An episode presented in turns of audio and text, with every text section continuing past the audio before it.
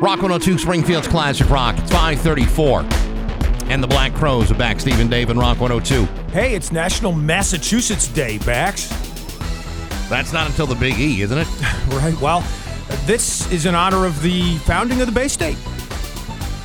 Huh. And there are all sorts of facts. And I didn't, I didn't uh, get cards ready for that. I know. Looking at all these facts, I think we got a quiz coming later. Hey, get a load of this. Hmm. Jason Bonham, the uh, Zeppelin Experience, is going to be at Symphony Hall tonight in downtown Springfield. We, Jason Bonham is going to be on the show around 8:45 today. man, we got connections. No, I don't know if we've got real connections, but Jason Bonham will be joining us a little bit later on today. That's very exciting. And by the way, it won't be our last rock star this week. So uh, there's that to look forward to. It's just about 5:36 with Bax Steve and Dave and Rock 102. New England Patriots football. Every game.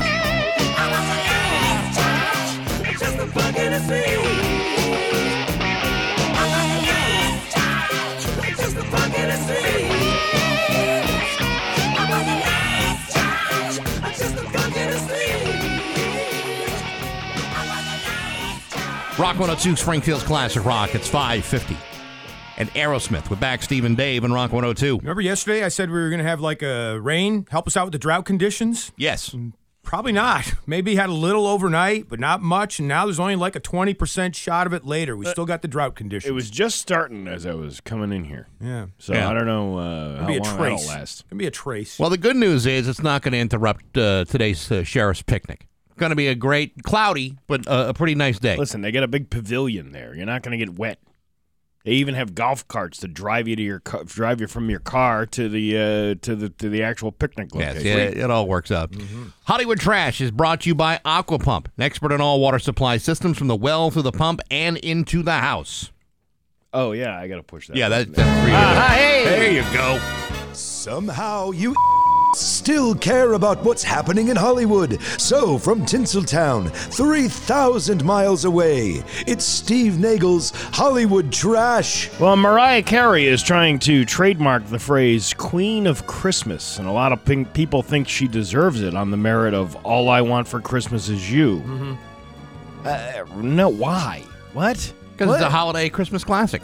Uh, just because you danced to it in a video uh, years ago and uh, knocked it out of the park, by the way. Thank you, Steve. uh, Appreciate with it. your air guitar. Uh, but um, I thought the Elton John was the queen of Christmas. Didn't he have that big hit years ago? I thought it was Yes. "Step Into Christmas." Yeah, that's Yeah. That, but that's not uh, that's not one of the ones that everyone's clamoring for. Mariah Carey. If I may just uh, you know, reveal uh, the man behind the curtain here for a second, I freaking love that song. Which one? The Mariah Carey one. I couldn't care about any of her other songs, but that one, for whatever whatever it is, gets me into the, the Christmas spirit. Well, that the movie's great too, Love Actually. If you're going to watch a romantic comedy, if I could reveal my inner feminine side for a moment. Dave, for a moment. I don't, I don't mean to disrupt you here for a minute, but we're talking about me here. talking about what my needs are, what the things that I love. Who cares about you? It's always about you. Yes. Well, a woman named Elizabeth Chan filed a legal uh, opposition to her claim. Elizabeth is a singer who exclusively does Christmas music. She even calls herself the Queen of Christmas and has an al- album with that title. Now, Chan isn't greedy. She's not trying to, you know, get the title just for herself. And she's uh, not trying to keep Mariah from using it. She just wants to prevent Mariah from being the only person who can use it. Oh my God! Listen, lady, no one's ever heard of you. Everyone's heard of Mariah Carey. and if I had to choose between her or you, guess what? I'm choosing her. She says, uh, quote, I feel very strongly that no person should hold on to anything around Christmas or monopolize it in the way that Mariah seeks to do it in perpetu... Per- I can't ever say that In word. perpetuity. Perpetuity. We know that Jesus held on to it for quite a long time. 2,000 years or so, Hmm. right? Till Uh, Santa Claus muscled in on his territory. Chan also noted that Mariah is trying to trademark the phrase for just about anything you can imagine, from clothing to liquor products to dog collars. And she says, quote, if you knit a Queen of Christmas sweater, you'll be able to sell it on Etsy to somebody else so they can buy it for their grandma. Someone else has a problem with Mariah's trademark application. Legendary singer Darlene Love. She released the song Christmas Baby Please Come Home back in 1963. and she used to sing it every year on uh, Late Night with David Letterman. And in a Facebook post, Darlene said, quote, David Letterman officially declared me the Queen of Christmas 29 years ago, a year before Mariah released All I Want for Christmas with You. I don't know if that was really his to give. And, um, and at 81 years of age, I'm not changing anything. Wow. Ooh, good for her. I've been in the business for 52 years, have earned it, and you can still hit, and I can still hit those notes. If Mariah has a problem, she can call David. Jesus, lady, settle down. I don't think Mariah would call up David Letterman and go, David, can I be the Queen of Christmas and not Darlene Love? Who is that? Mariah Carey. Oh yeah. I think we could have a pro wrestling event out of this, by the way. I would, Put Mariah Carey in there with Darlene Love and I'd chip in a few bucks for that pay per view. steel cage match. Kanye is selling his Yeezy Gap collection in trash bags. He recently said he gets uh, design inspiration from the homeless, so people online can't help but think it's related. This guy is just a I don't know. douche. I have seen some uh, homeless people that are very, very well put together. A lot of style. Did you see what? Uh, did you see what he did after uh, Pete Davidson and Kim Kardashian broke up? No. He put this thing out online that's uh, it was like a New York Post, fake New York Post headline that said, "Skete Davidson dead at the age of 38," or however the hell he, how old he is. Skete Davidson. Skete Davidson, right? uh, but it's like Kanye. Uh, she doesn't want you anymore. Like She's not uh, that into you. No, she doesn't. Uh, like you got to give that up. Like how long? How long are you gonna prolong that uh, "I want you back" thing? Listen, she's going to be on to somebody else in no time flat. Maybe you and Pete can get together and be bitter for the next couple of months. Uh, Florence Pugh and Zach Braff quietly broke up earlier this year. She says they kept it on the DL because everyone has an opinion about their relationship. Zach is 21 years older than she is. My opinion n- was, uh, I have no opinion. yeah, my opinion was, I didn't even know Zach Braff was still around. Like doing stuff that anybody cared. He's dating. relation- He's, he's available. I guess so. Uh, Jameela Jamil got a weird injury while doing stunts on the new Disney Plus series She Hulk Attorney at Law. Oh, that sounds fantastic. Anyway, She Hulk Attorney at Law. Yes. Uh, she pulled a muscle muscle in her um, beehole. Really? Yeah. She says, "quote I didn't know that was possible." Right. The, the, the butt would be one thing, but the beehole itself? It's very specific. Really? That is uh, oddly specific, Yeah. actually. Was she trying to lift something with it? Uh, well, she was doing some sort of, uh, you know, choreographed fighting move. Right. Because She Hulk, attorney at law. That's like the only one that could beat John Hammond. She Hulk. That would be that would be it. you know what? Marky Salamone would ch- himself would choke on a sandwich when he heard the name She Hulk, Yeah. attorney at law. Who is the insurance company being represented by? Yeah. She-Hulk? Uh, Joe Jonas is only 33 years old. What a fine looking young man he is. And uh, he's already using fillers. He says, quote, we can be open and honest about it and be confident and not really shy away from speaking our truth. Actually, um, being confident would mean not needing fillers. This, uh, this injection thing is huge. I've seen some people on Facebook that do it out of their homes. You can go that to somebody's safe. house. Well, they're qualified medical people, supposedly, uh, that you can go get Botox injections.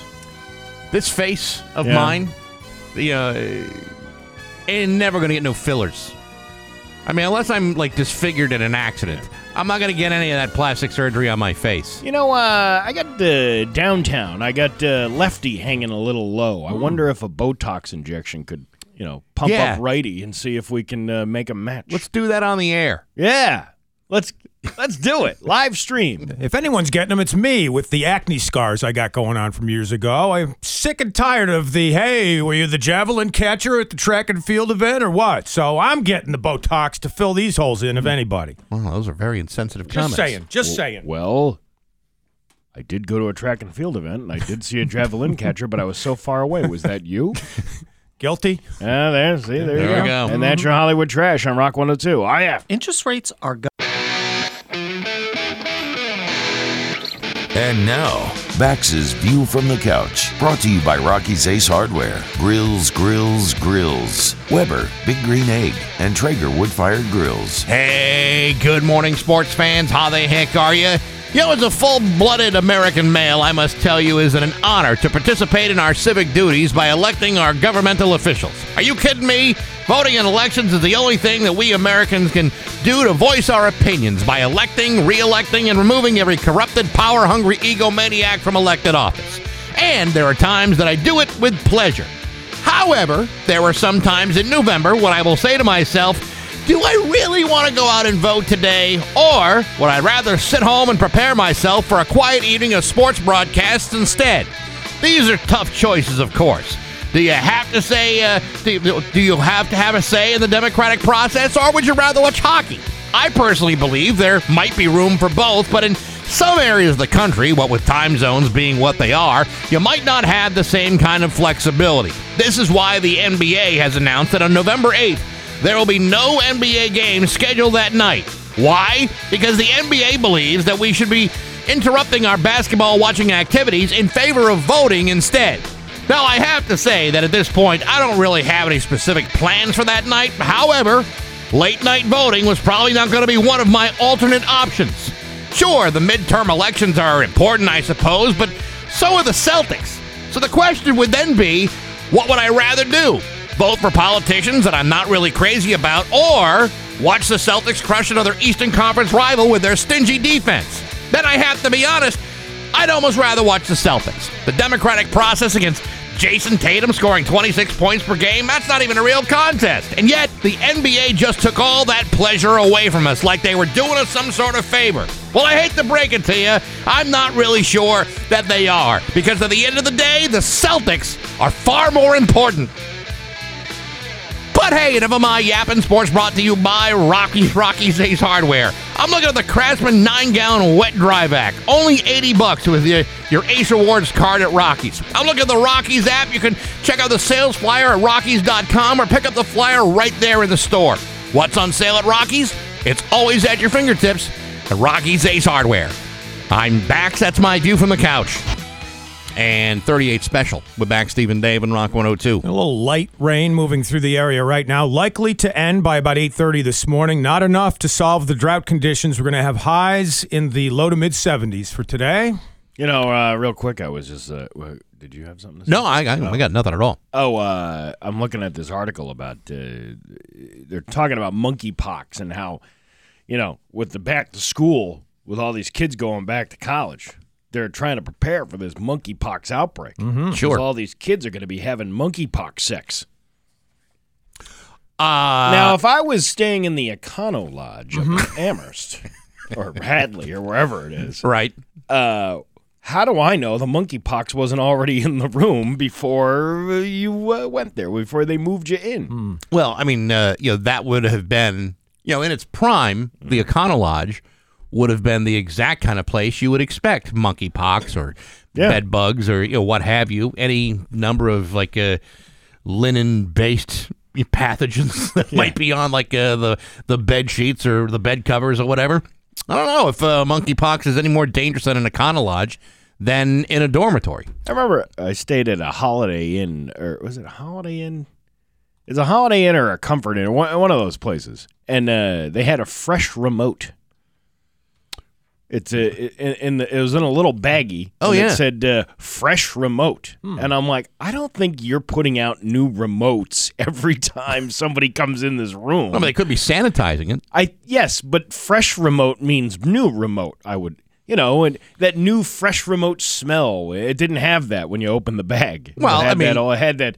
Uh, many people put this in their hand smell.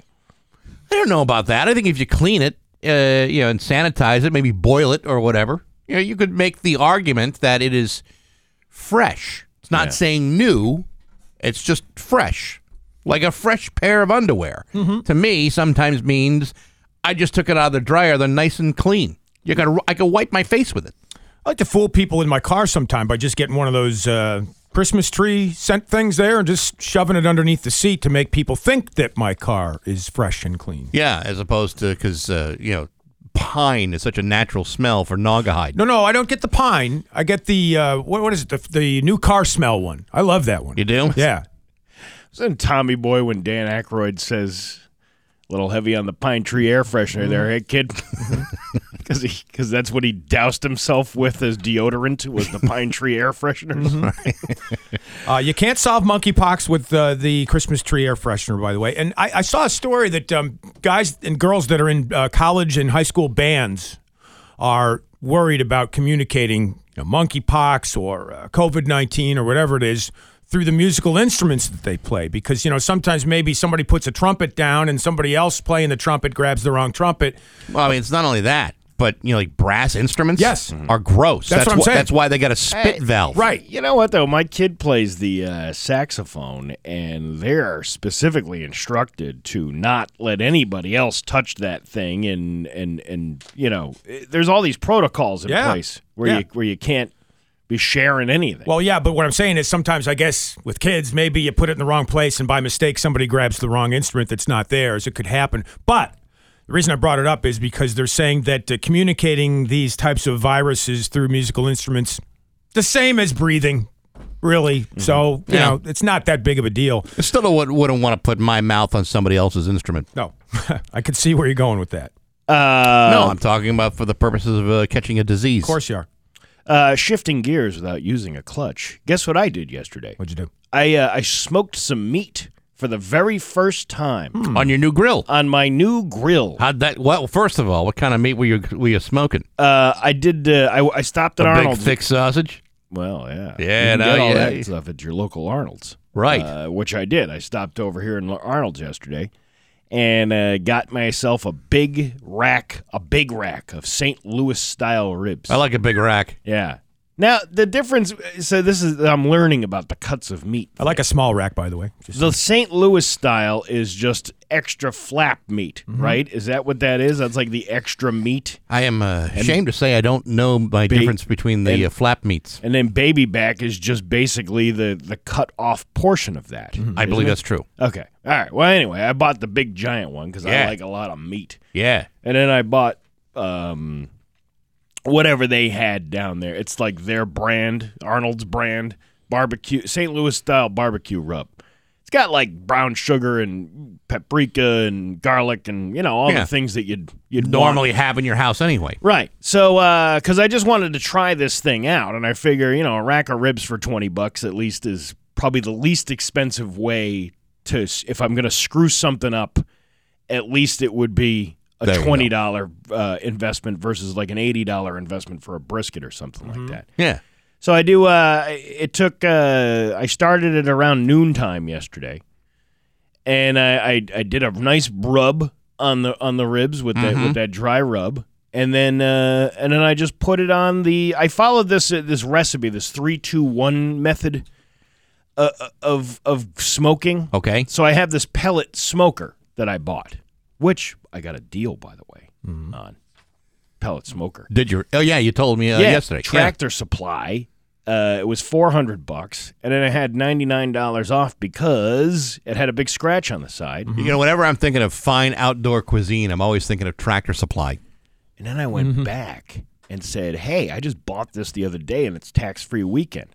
They refunded it, so I get like the twenty something dollars back. for that. That's about good that? business, man. How about that? There you go. Yeah. So anyway, uh, a- again, I didn't want to buy a Traeger because it they're two thousand dollars, and I don't. It's not that I'm I'm bashing Traeger. I just don't have.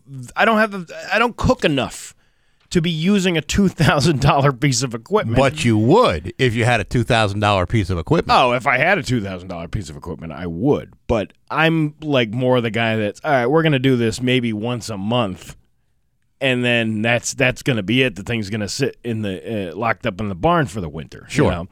Anyway, I uh, I get this thing going. It has the little smoke feature on it to to get it going, and then you, you turn it up to like uh, two twenty five. And I laid this rack of, rack of rack of ribs down on the grill, and I just I don't know what I thought this was so much harder than it, No, it's it not. is. It's hmm. not hard at all. It's, you just have to have a lot of patience because it takes hours to do. yeah, that's the, that's the thing. You know, people are, are intimidated by you know buying a smoker, Yeah. but it's really very simple. And yeah, it takes time, but for the most, you know, for a larger part of that time, you're not fiddling with it. You're just leaving it and Yeah. letting it sit. Same as sucking out the sewage. You just do a little studying, and then you're an expert all of a sudden. There. Remind me never to go eating in your backyard barbecue.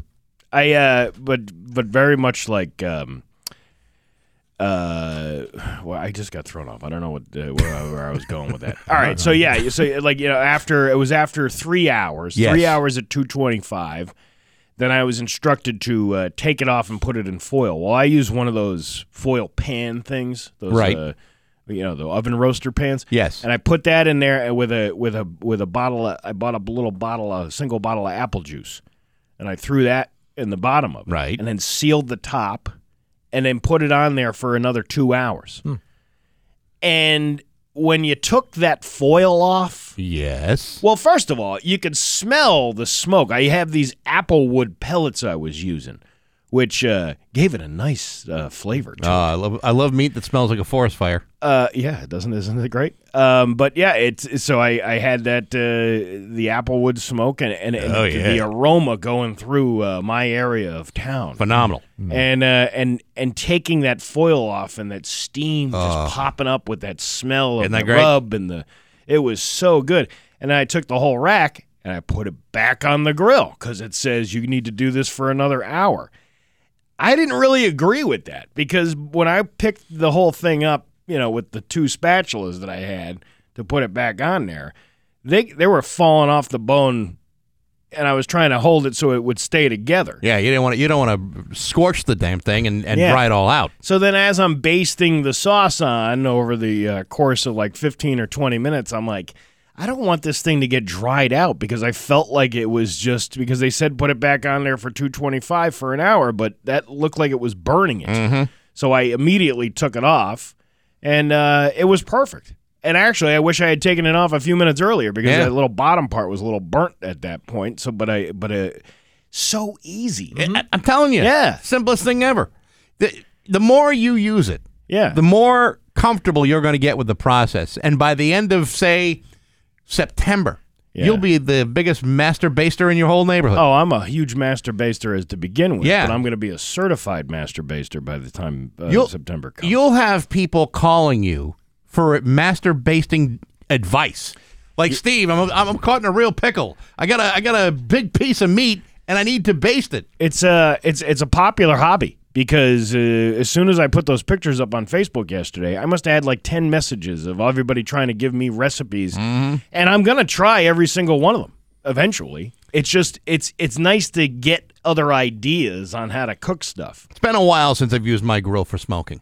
Yeah. uh, but I miss doing it because it's it's fun and uh, the payoff is fantastic. But yeah, it's like, uh, do I Oh. do I really want to spend the time? Well, and that's the thing. I'm I'm looking at this YouTube video. This guy with a brisket, a beef brisket. 'cause Oh, that that's the one. I, time. that's what I would do. It's like 16 hours, and Yeah. I'm like, what? 16? Yeah, yeah. Well, it's a That's tough a- cut of meat. You got to you got to break down all that all that tissue with all that uh, that that low and slow smoking. Yeah, three quarters of a day though to do that. But what a day! What a payoff! Yeah, and the guy was like, "I'm putting this on at 10 o'clock at night." And he's like, "Well, get up at seven o'clock in the morning." You know, he's this uh, Cajun Creole guy. And uh, yeah, I, I'm a I'm a smoker. I'm a master baster. How about that? A midnight toker. Yeah, I could do that too. Okay. he does that as well. I do that figured, while right? Yeah. I do that while I'm uh, masturbating. It's uh, six twenty three. We're back, Steve and Dave, and Rock one hundred two. Here's what's happening with Rock. Does anybody wear corduroy pants anymore? Tom No. Petty on Rock 102. That's the point of the lyrics. I know, I know, but like, does anybody? is- Are they back? I mean, I know that fashions come back around every once in a while. No, I No. don't think corduroy I- will right? ever be back in uh, style. I haven't seen them in stores. I mean, haven't owned uh, corduroy since I was in I don't know elementary school. Yeah, same for me. Yeah. yeah. Uh, let's see here. Uh, coming up uh, later on this morning, Jason Bonham is going to be appearing at Symphony Hall tonight, and uh, he'll be on the phone with us around eight forty-five this morning. later this week, comedian Tom Cotter will be uh, on the phone with us too. Yes, Friday, uh, 7 a.m. Tom Cotter. Fantastic. He's Always uh, he's coming to uh, Springfield in uh, September 9th. perfect. Hollywood trash. Hollywood trash. My mistake. Uh, today I learned, brought to you by Gary Rome Hyundai. Gary Rome will pay you more for your car, whether you trade it or not. And now it's time for Today I Learned with Bax Steve and Dave on Rock 102. Uh, today I learned that the uh, the video for Weird Al's "Smells Like Nirvana" Yes. was shot on the same soundstage as the uh, clip for "Smells Like Teen Spirit," and also used most of the extras from the original, including the janitor that's featured in various scenes. See, I wouldn't have known that. I would have just been like, "Oh, he looks just like the original video." yeah. I wouldn't have noticed the janitor was the same actor or the extras were the same. Yeah. And that's what makes Weird Al such a visionary. He is a visionary. In a way, he is. He's a genius. super genius. Um, I mean, he's he continuously uh, never really runs out of material. And yet he never has time to be on our show, despite thousands of requests. You know, I talked to him once. You did? Yeah, you uh, you weren't around, so I uh, I couldn't uh, uh, couldn't have him on, and I wasn't really the guy to do interviews. But I wanted to talk to him, Yeah. So I did an interview with him. It was horrible. Well, there you go. Yeah, just just what you guys want, a parody song artist, right? Well, no, I mean, it, it, it- you know, Weird Al is like a cultural, Oh. uh, iconic type of guy. I mean, is it? Yep. is it? Uh, was it a bad interview because he was bad, or was it a bad interview because you didn't do your homework with it? uh, both. Oh, well, Yeah, there you go. yeah, yeah, That's yeah. not all on you. No, no, no. It's all on me. Yeah, it's definitely all on me. And that uh, is Today I Learned with Bax Steve and Dave on Rock 102. Coming up next in the news, Westfield residents are all upset. Tell you why. Straight ahead on Rock 102. Here's your 635. We're back, Steve and Dave on Rock 102. It's time for news brought to you by Gary Rome Hyundai. Gary Rome will pay you more for your car, whether you trade it or not. It's time for news. Here's Dave Coombs. So Steve was telling us about the lovely smoke wafting from his meat smoker over the weekend or over the last 24 hours or so. We got a couple of stories about local fire and smoke damage to tell you about. Uh, One of them from masslive.com where they say the smell of smoke is still in the air from Antonio's Grinders at State Street in Springfield. Caught fire late Monday night. Springfield Fire Department Captain Drew Piemonte, Piemonte? Piemonte. Piemonte said firefighters responded to the fire around 11:28 p.m. on Monday. Fire officials saying the flames were mostly contained to the exterior part of the building. Officials saying no people were injured during that fire. Well, that suggests, and again, I, I'm not putting myself in sort of any kind of uh, investigative uh, position, but if it's an exterior fire, Mm-hmm. that suggests to me that it probably was not from the inside, which means someone might have set it. Hmm. Right. Like a, like an arson kind Yeah, of thing. You know what. I mean? Look at you, Mr. Detective. Well, I'm just saying, you know, Antonio's on uh, on State Street, damn fine pizza place. Yeah, but they got uh, one on Bay Street and they got one down the bottom of the whatever that Main and Locust. My my point in making this uh, observation is is that if uh, if that is your local pizza pizza joint of choice, Mm-hmm. you don't set it on fire. You do everything you can to prevent anyone from setting your favorite place on fire. That's I that has agree always been my uh, my belief. That if I see you setting a fire to a place I love, I will interrupt you. Even if it's something you didn't love, you shouldn't set it on fire. True, I, I, I agree with that. But if it's something that helps your neighborhood, like delicious pizza that's open uh, fairly late at night, you leave that building alone. All right, Inspector Gadget. Maybe somebody can pick up on your tip there. Who knows? Just saying. All right. Uh, you know, it is uh, drought like conditions and uh, elevated concerns for fire hazards right now here in Western Mass. And maybe it was caused by that. Maybe it was natural. Who knows? We didn't talk about the Tavern on the Hill fire, but the cleanup continues there along Route 141. Mount Tom area overlooking Easthampton, uh, and the owner of Tavern on the Hill saying now, because of the cleanup, they may miss the fall foliage season there. Yeah. That's Could- a that's a that's a tough spot to be in. Could be about three months until they're able to clean it up. Several hundred thousand dollars in structural damage to the restaurant's outdoor deck and external wall and support frames. Damn. Any theories on that, Well, Inspector listen, Gadget? I, It's- have I've basically exhausted all of my great fire uh, theories. Okay. Uh, but uh, but that's a shame because the view from that place is amazing. Yeah, one of the best in the state of Massachusetts, according to a recent poll. The interior will have to be cleaned, and are, Used to be. well, yeah, well, I'm sure they'll make you know have a big comeback there. They clean it up. Uh, the rug will have to be replaced because of smoke damage. All the electrical power had to be shut off since the fire, meaning everything in the fridge spoiled and had to be thrown away, including an estimated ten thousand dollars worth of meat. Man, I could have used it. You could Right. have been smoking that by now.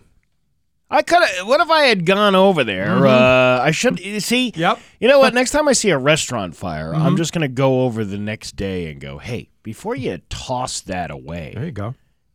How rancid could it be? I mean, it's packed in plastic. It's uh, in a cooler. Uh, obviously, it's not going to be good for very long, and they have standards to follow. But uh, the average Joe like me who wants to smoke a brisket, I don't have any standards. I will. I will risk the botulism for a free piece of brisket. If it's just gonna rot, Yeah, they should be able to sell it to you for half the half price. uh, I think they should just give it to me. They're going to get the insurance right off. Maybe Well, if this Maybe. happened over the weekend. Maybe they still got it sitting around. You go over there and grab it. Could be. Remember how we told you about uh, Marcus Williams resigning from uh, Springfield City Council and how the residents of Ward 5 had to decide on who was going to replace him for that seat? Yes. Well, they had the vote yesterday, and two city council candidates will move forward now for a special election in September. LeVar Click Bruce and Edward Collins Jr. receiving the most votes Tuesday night, and they get to move ahead to that next election on Tuesday, September 13th. Here are the total votes for Tuesday night's election. LeVar Click Bruce had 385 votes. Edward Collins with 316. Again, those are the two guys moving forward. Right behind them, Mike Lee had 201 votes and Ellen Teresa Morehouse 225, all the way down to Edward Green in last place with 39 votes. Here's the sad part voter turnout 9.6%. For that one ward. Yep. That is pathetic. Mm-hmm. So don't complain if you didn't get involved in the process. On the other hand, maybe they got the right people there. LeVar Well- Click Bruce and Edward Collins. You know the thing. The thing about it is, unless it's a regular election in November, you're never going to get people out for it. Special elections, people just don't come out for it. It's too bad because I mean, really, you know, the the the it's a, a minority group of voters mm-hmm. that winds up deciding everything Right. for everybody else. And you know, I mean, if you're if you're not happy with uh, who you have to choose from, you really have no one to blame but yourself for yourself if you didn't participate in the process. Had another process unfolding Tuesday night. Westfield residents voicing concerns about a potential Target distribution center near Barnes Air Force Base. Target owns the land where the center would be built along North Road, Falcon Drive, and Southampton Road. The facility would be about 525,000 square feet, and there'd be an additional 200 tractor trailer trips in that area. 1,000 employee vehicle trips daily to the area, and some residents are worried that instead of the Mass Pike, trucks would instead use Homestead Avenue, which leads to Holyoke to get to 91. I don't understand why they don't build another ramp off the pike for that industrial area. That would make perfect sense. You don't have the toll booths anymore. So mm-hmm. why can't you just build a flyover for like uh, commercial trucks only? Well, that would make sense, but something is telling me wasn't isn't there like a law that prevents anyone or prevents the state from building a uh, an other another exit off the pike for just commercial purposes? Because remember when Palmer was in the mix for a uh, for a casino, Yeah. And there was a talk of doing like a, a, a flyover from the pike Yeah. specifically for that. Part of the problem is I think they weren't really allowed to do that in that way. It would require like a whole bunch of other legislation just for that. Yeah, see that's uh, that's what I never understand about things. Like you have something that could bring you, you know, economic relief to your area, uh, could bring jobs to your area, uh, but you don't want to do it because of traffic issues, which I completely understand. If I lived in those neighborhoods, I wouldn't want all that traffic uh, coming through mine. But if the solution is let's build a ramp to at least put the commercial traffic into the industrial area, that way that takes care of that piece, and then you know you still you, you still win at the end. But uh, why why why does it take so long to get legislation to build a ramp off I- a highway? I really don't know. I also don't know why. And again, we've talked about this before. Like, uh, y- y- you know, why isn't there an exit between Westfield and Lee? Oh, there is. Not legal. Not But there's an exit. No, I got, I got that. But you got thir- It's like 33, 35 miles between these two exits, which means in order to get to Mm-hmm. any of the towns between Westfield and Lee, you're going way the hell out of your way. Listen, and you know there are plenty of places that could benefit as a result of having it there. Maybe that's the place to to have put a uh, like a Target distribution center. if you're going west, uh, between Westfield and, and, and Lee Yeah. in Blandford, you can get off at this little. It's like a maintenance. Uh, there's a maintenance facility on the eastbound side. Yes. That's locked. Yes. But on the other side of the going westbound, that's not locked, and you could get off. Now, get this: the fine is only fifty dollars, which is totally worth the risk. of getting fi- of getting caught by a state trooper out Yeah. there on the highway. Unless unless you've been fined multiple times for trying it. Oh, okay, but y- yeah, I get I get that part, but I'm just saying, you know, like you're a first time offender with these things. You could you could do this and not get caught, and and only pay fifty dollars if you do. I've also noticed that on 91 North, there's a Bradley Airport exit, number 40, and then there's my exit for Windsor Locks, Yeah. number 42. There's no exit 41. It's on the other side of the highway. Is that how they do that? Or they don't they don't put them in order traveling north so the 41 is traveling south instead of north? Is that how Yeah. that happens? Oh, okay. Learn something every day. Today I Today learned. Today you learn Exactly. At that. We should have the music and everything. It's 645 with Bax Steve and Dave. Coming up next, a thief in Pennsylvania. Not worth it with the items he tried to lift from a grocery store. We'll get to it next on Rock 102. Wings. We Rock 102 Springfield's Classic Rock at 653 and Skynyrd with Bax Stephen Day on Rock 102. A breeze so strong it'll knock your plane out of the sky. Good good point on that one.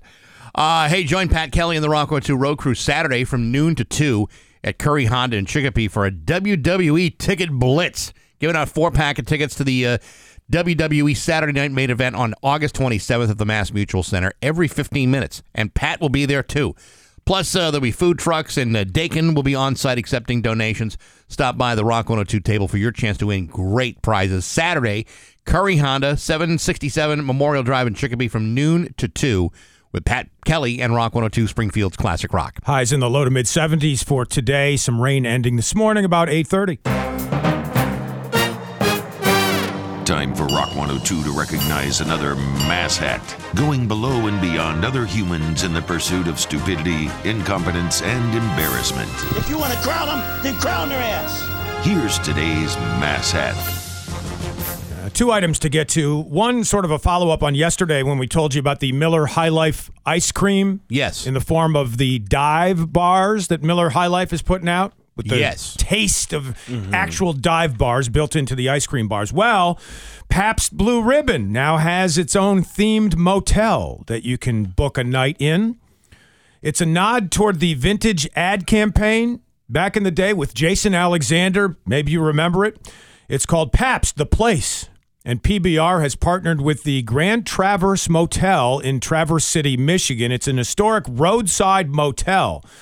So they've kind of gussied up the place to look like Pabst Blue Ribbon. And they're offering retro beer loving vacationers an immersive experience in three rooms there that are distinctly appointed in accordance with different PBR themes. If you give me uh, a 30 pack of Pabst Blue Ribbons, I can make any motel look like a Pabst Blue Ribbon motel. True. Actually, I'm looking at uh, pictures of the place. It's, uh, I mean, it's cheesy, but kind of cool at the same time. Does it say what the cost is? Because I can't find that. Uh, Um, no, but you can uh, you can call them over the phone. Yeah. where they take uh, they take their their bookings. Got to use uh, your brick phone to call them, though, probably, right? I don't know, but it looks fantastic. I mean, uh, yeah, it, it it literally looks like you're walking into a place in 1980. Mm-hmm. Not, not 81, 82, 1980, just when the 70s are winding down. Yep. Well, eh, hey, if you're going to be in Michigan, and is that Traverse City? I think that's the uh, Upper Peninsula, isn't it? Or it's, Uh, it's close. I don't know. yeah. So hey, it might be something you might want to look into. What about the Creative Pines Motel? Could we turn that into something special?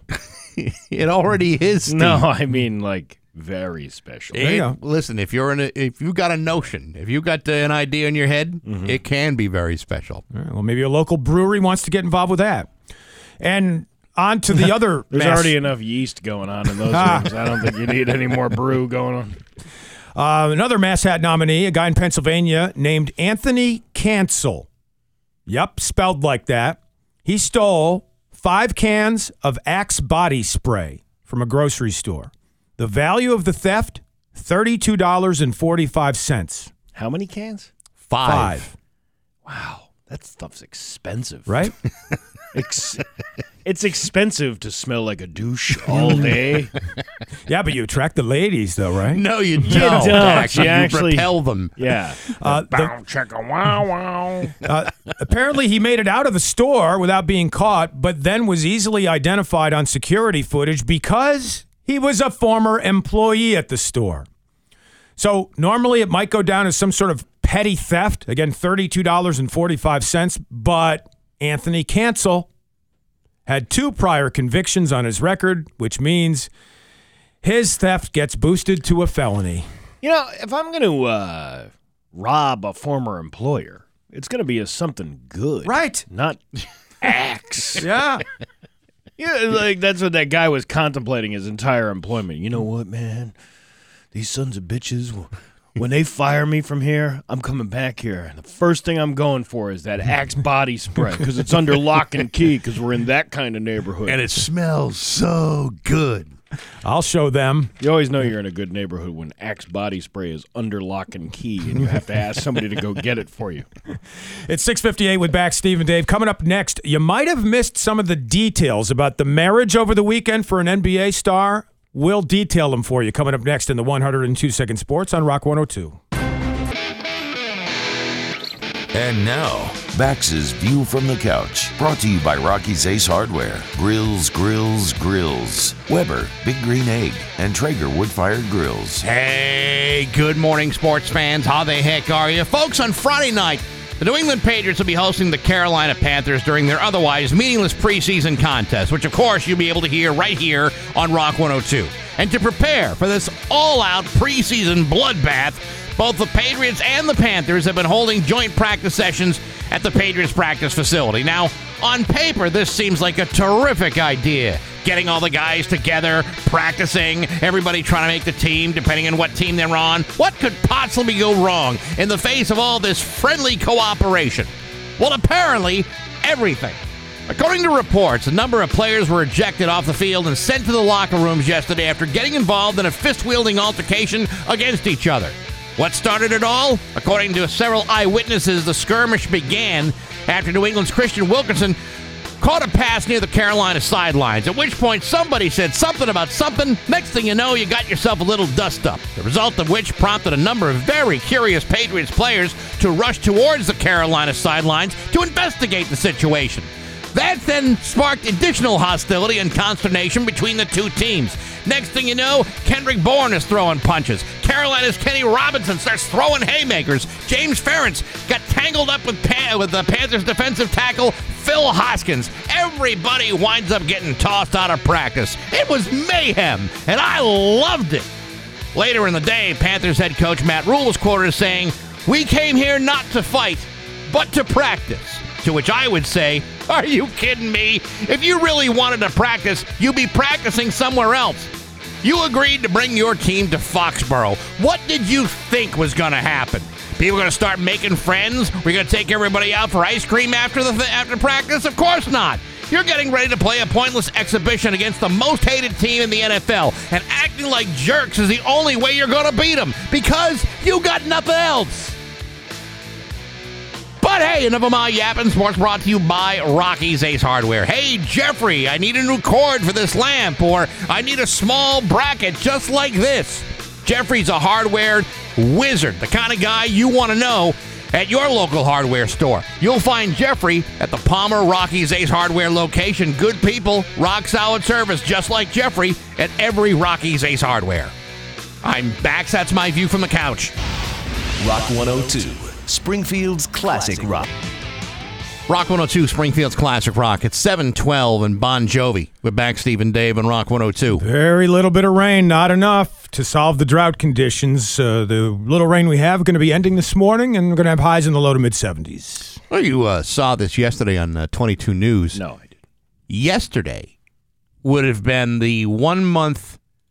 Uh, w- w- as of yesterday, the Big E is one month away. One month, the Big E is is uh, is coming up. Oh, I can't wait for uh, Beulah the elephant to be on display. You know, um, I haven't. To be honest, I haven't been to the Big E since uh, before COVID, and it's not because of COVID that I didn't go. It's not because of uh, any problem I had with the Big E. I like going to the Big E, just haven't gone, and I don't know why. I think this may be the year I go back. Really? Yes, and I don't know why. I feel like I should be at the Big E. I also feel like maybe I should go to that media day thing, which I have missed for Ten years? 10 years. Yeah. Every year it, it goes on. I think, oh, God, do I want to hang out with Brian Lapis again? I mean, I don't, do I want to do that? Well, Uh, they they have all the uh, the food that they serve at the Big E of the media party. You know, like the bacon wrapped figs Yeah, right. and shrimp and oh, I'm sorry. No, I'm sorry. that's, that's just the that's just to butter up the media, saying, "Hey, talk about how great we are." Yeah, here, here's some food that you couldn't possibly get Mm-hmm. at the Big E. Well, I mean, we'll uh, we'll deep fry a donut for you, wrap it in bacon, but we won't uh, we won't be serving that here at this classy event. No, not this one. Dave, did you go to the uh, the media thing last year? I did not. And You what day not. is that coming up? Do we know? Have we been invited officially to that? It's or always not- the day before the Big E opens. Yeah, so it's uh, you know it's all uh, it's all the local celebritards and You know- uh, mucky mucks all getting Mm-hmm. together. We've never really had a formal invite to that thing. We just kind of always just showed up. Ah. And uh, people give us dirty looks and go, "What the hell are they doing here? We didn't put them on the list." Well, you know, the last couple of times I've seen like Gene Cassidy, he's like uh, been you know more than happy to see me. Yeah, it's like Yeah, but he doesn't make the list. Who makes that list? Yeah, other people. The same list that makes the list for uh, say like the St. Patrick's Day parade. Listen, Gene's too busy sweeping elephant meat under a rug. You gotta. uh I don't think Gene does that. I think, uh, think no. he's- I think Gene may sweep some of the cash that they get every year under a rug. But You there's some more that- meat you could get for your smoker, man. We'll just head on over there and get some elephant meat right Well, now. well, it's been cured for a couple of years. Okay. now. I think it's more like a salami at this point. Like they've- a jerky. Maybe they've uh, they've already uh, booked uh, a, lot of the entertainment already, and they've I think they've done a pretty decent job with it. They've kind of stepped up their game over the last few years. Uh, for example, at the uh, the Big E Arena, the big shows are going to be uh, the Dropkick Murphys. They're very popular, right? Uh, Nelly, you like Nelly, don't you? Hot air, so hot in here. That's right. Uh, Skynyrd will be there. Yeah. And then uh, if you go to the uh, the Court of Honor stage, that's where they that's where they really ramped it up. Uh, Modern English, who uh, was uh, bounced last year because uh, of uh, of visa issues. Now, does that include John Waite? No, that's uh, no. John Waite is coming to the Biggie, Oh. but that year that's uh, John Waite of the Babies, and uh, that's was it uh, Big English? That or- was different English. it was a different kind of English. Okay. All right. Yeah. Everclear. I know you're a big Everclear fan. I love Art Alexakis. the uh, the Yardbirds featuring all first cousins of the original members of the band. I was going to say they're still alive. Canned Heat coming, and uh, DJ Jazzy Jeff. Oh, without the Fresh Prince. Ironically, that's true. You know who else is coming? Who? The Baha Men. Who, let the dogs out? Who? Who? Who? I wonder how long a show like that would be. I mean, does do they play other songs besides "Who Let the Dogs Out," or did they just save that for like, you know, the encore of the show? The encore is the open. Yeah, that Yeah. must be the yeah. Or do people like do the entire show yell out, "Do that song about the dogs"? Kind of like when uh, the Bay City Rollers were in town. Then everybody just wanted to do Saturday night. I have a list of the Baha Men's top songs here. Best Years of Our Lives, Summertime, Crocodile Rock. Is that a version of the Elton John classic? Jump. Is that a version of the Van Halen classic? Hakuna Matata. These are some of their top songs. Also, It's a Small World. Again, Ripping uh, off Disney. I don't know if they're ripping off anything. These these could all just be coincidental situations where they they had a song and they just named it that. It just yeah, I'm sure it has nothing to do with them uh, being a glorified cover band. They've- Please. They've got a, a version of Dancing in the Moonlight.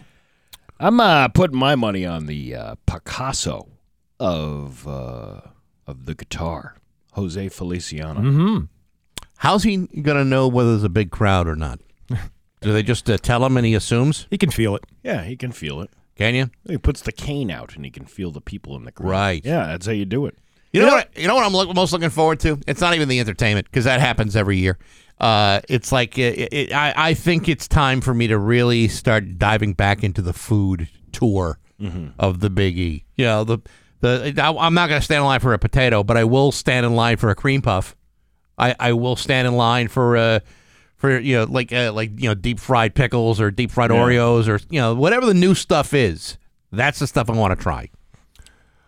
They usually come out around this time with the new product anyway, don't they? Like in the beginning of the.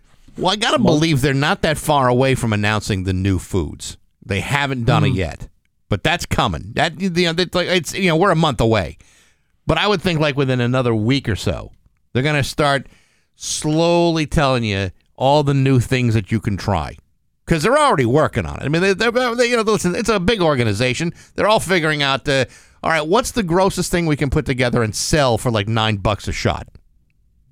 That's what they spend all year doing. I've got the Baha Men dancing in the moonlight queued up if you want to take a shot at it. I mean, I don't know if it's, I- you know, it might be filthy and profane. It might be the knockoff version of what was it, King Harvest? They do the original Dancing in the Moonlight. Uh, was it? Was, yes, I think so. if Very- you want, Go ahead, Dave.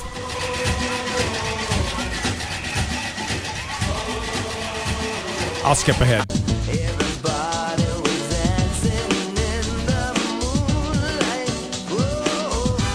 There you go. Well, there you go. Their That- version that, of that almost seems the one hit worthwhile. wonder. Yes. Well, hey, uh, you know, uh, you go see somebody. That's all you really want is just that one song, like you were saying. Yeah. You know, you, and then you leave. That's all. Remember that one year where you and I went and we did nothing but eat? Yes. I think we made a video of it. I don't even know if it's uh if it's even still available, but we just ate like all day. It's like all we did, just like packed one delicious thing into our mouths after another. That's only because somebody else was paying for it, though. Oh yeah, but I mean, you know what I'm getting at. I mean, wouldn't Mm-hmm. it just kind of be cool to kind of do that tour again? See if we can get some petty cash and have the three of us just chow down for an afternoon. I'm in. Yeah, we can get petty cash to buy us food, but we can't get petty cash to get us tickets for the Big E because they're not going to give us those at all. we won't get those. Yeah, that's too bad. Yeah. That's uh, that would that would that would be if if if free tickets to the Big E were ever to fall into my lap, I wouldn't know what to do with myself. I went. Uh, I think I told you this last year. I went on a. Uh, I went on a Thursday night with my kids, yeah, thinking that that would be a good idea. You know how many drunks are at the Big E on a Thursday? yes, all of them. Uh, it just doesn't it didn't seem like this family friendly you know type of thing they make this out to be as you're walking through and all these people are getting like hammered and yelling and swearing oh, and Oh, yeah. you know like they're in a bar room somewhere and then you got people going across the street and God bless that guy with the liquor store across the street from the Big E. Oh, he's making that he's fortune. making bank. Those people were walking in there buying nips. Yep. There was a guy uh, who was walking alongside of me who was very intoxicated and couldn't tell where the liquor store was. And I said, You mean this one that we're standing in front of? Because he had his phone in front of him looking on a map where he was supposed to be. And I'm like, It's right here. Yeah. Oh, hey, man. How cool is that? Always a good time at the Big E. It is. I didn't. I was just looking up the Big E on Wikipedia. Did you know there's a wrestler named Big E too? I never knew that. I don't know if they have any sort of battle going on for There's a you know, rapper named social media rights or whatever. Biggie Smalls. Yeah. God rest his soul for crying out loud. Yeah. But uh, you know, I didn't know that. I didn't know that at all. I, my biggest issue with the Biggie has always been the traffic to get in.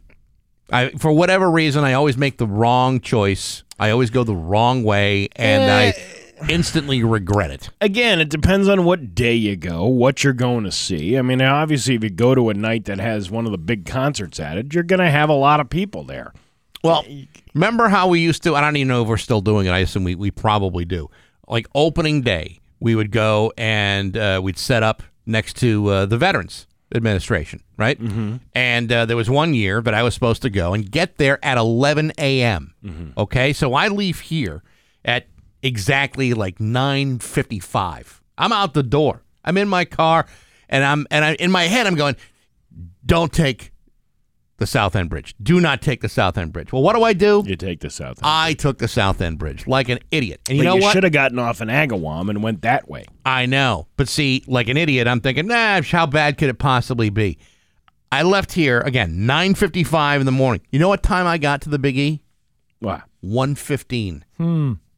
Wow. Come on. I swear to you, the event that I was supposed to be at Was the Big over. E was over by the Wow. time I actually got in. And the only place for me to park because I had a media pass to park, Mm-hmm. that lot was already full. So I wound up parking at like the Dante Club and then huffing it over to get to, to get to where I needed to be. But you made all sorts of new friends on the way. No, I didn't. I didn't make any friends because I was in my car, just you know, screaming and yelling into my phone uh, to the boss at the time. I'm going to be late. I'm not going to make it. Understand what I'm facing because I was stupid enough to take the South End Bridge. Yeah, walking from the Dante Club. What is that? Two and nine tenths of a mile down to uh, that For, gate. for me, it wasn't Yeah. even a, a walk. I was like almost sprinting. I was out of breath. It was a 900 degree day, and I was, you know, I was, I almost felt like I was going to have a heart attack and pass out. Look at you. Now look at me. Now you now you're gonna need a, a rascal to get in there. At least you'll get on the rides first. yes, I, yes, I will. I'll get into every line first. It's 724 with Bax Steve and Dave and Rock 102. It's 727 with Bax Steve and Dave and Rock 102. It's going to be mm, pretty much nice today. Uh, the rain's going to be ending sometime this morning, and it's not going to be enough to solve the drought conditions. We're going to have highs in the low to mid 70s today. Good day to go to the sheriff's picnic. Yes, That's uh, that's coming up today. I know he was upset at me yesterday for talking about the potential for rain. Well, just by covering that yesterday, look, the chance for rain dwindled to almost nothing. And you and it's all it's all you're doing. Yeah, exactly. Oh, amazing. Take credit for that. Hey, today's Massachusetts Day, by the way, to honor the great Bay State. Uh, isn't that a day at the Big E instead? Yeah. Yeah, that's another day they celebrate then at the Biggie. Uh, there's a few things on this map I'm looking at here. Uh, I'm wondering if you guys know about the Bay State. Like, for instance, what's the state song? Um, It depends on what. There's like four of them. Is that right? There's actually four of them. Will and will the Baha Men be playing any of them at no, the Big E? no, they will not. All hail to Massachusetts is listed on this map. all hail to Massachusetts. Yes. Uh, the state insect. Uh, the praying mantis. No, good guess. Uh, the tick The ladybug. Ah, the lead. would have said tick. The state bird. Um, condor. I was Three days I the was gonna condor, say by the, way. Great dodo, movie. the extinct dodo. Uh, no, it's the black-capped chickadee. ah, that was gonna be my next guess. Yes. What else? Uh, the state dessert. Uh, This is kind of an easy one, guys. Come on. The Boston cream pie. Yes, There you yes. It's hard to fight that one. The state fish. Cod. Yes. Mm-hmm. Got a cape named after it. The state folk dance is listed as the square dance. Does anybody square dance anymore? My grandparents used to square dance. Yeah. we did Actu- uh, square dancing in high school. That was like part of gym class. Yeah, I remember that too. I hated that. Although yeah, we do, we did have an employee here that was nas- a nationally ranked square dance caller. Oh, that's right. You've told me about that before. Yeah, like nationally ranked. You hmm. realize what you got to go through to be nationally recognized Can't imagine. as a square dance caller? Hmm. A square dance caller. Yes, this is the guy that would tell you to dosey do and go up to the middle and back and swing your partner round and round, and and that this is what the guy's, mm-hmm. this is what his passion was. Yeah. He I was total, totally into it. I would have liked to seen that live in gym class. All we had was like a record on one of those old record players. Yep. You know the ones with like the felt on the outside of it. What was that material that they used? Yeah, it was felt. Yeah, Yeah. And, and they'd play the. Uh, she'd. We had this gym teacher that was like. Uh, she was very uh, masculine, very masculine, Well, that's unusual. and she was like old as dirt. You know, I believe. Uh, I believe whiskey did a lot of that damage. Right. But uh, she would walk around and she's like, "All right, everybody, grab a partner." Steve, you don't have one. I'll be yours. Oh boy. So we had to do the we had to do the square dance, and then the guy would come on the radio. was this Miss the, uh, Ballbricker? no, you know what? I'm trying to remember her name, and I don't because I think she's probably dead by now. Sure. You know, that was 35 years ago. You know, Probably from cirrhosis of the liver. yeah, probably. Yeah. Yeah, yeah, probably. Um, one more here. State flower for Massachusetts here on Massachusetts Day. Cauliflower. No, the Mayflower. I didn't even know there was such a flower. Yeah, I guess it's out there. Well, this is uh, this is fascinating stuff. Yeah. What about uh, any other tips on Massachusetts? Mm, the state heroin, and I'm not talking about the drug. I was gonna say Yeah, you could probably buy that out of the back of somebody's car up in the uh, the north end. that's the that's the, that's the uh, the town uh, of Palmer's. Uh, Yeah. it's heroin. That's Yeah. it. That's it. Uh, the state heroin. someone known as Deborah Sampson Gannett. nope, no Oh, idea. Got no idea. Never know. No. State heroine of Massachusetts. No idea. Yeah. What about uh, you know they were trying to find a new logo for the state flag. That's right. Uh, why don't we have like a like a Kennedy uh, driving off a bridge? Mm-hmm. Or, uh, That's You know. that's an image we're still hanging on to. I isn't know, it? yeah, yeah. why We've not? never gotten over that one. We got news next to Rock 102. Here's your warning. We're back, Steve and Dave on Rock 102. It's time for news, and it's brought to you by Serviu Locksmith. They got a key for that, St. James Avenue in Springfield, or ServiuLocksmith.com. Here's Steve. Here's uh, Dave Coombs. So, drought conditions continuing in Western Mass. Low 70s to mid 70s for the high today, with just a 20% chance of rain. There might be a little this morning, but it's ending soon. And on top of that, a water devil was captured. a water devil. Yeah, this is top news according to 22 News, guys. Apparently, it was traveling across Five Mile Pond in Springfield, and a viewer sent a video of what he thought was a small water spout. Turns out, according to 22 News Storm Team meteorologist Adam Strzempko, it's actually a water devil. Apparently, clear air on a sunny day creates a vortex that forms over the water, and a water spout is a spinning column of air, water, and mist. You can actually see the video on the 22 News website.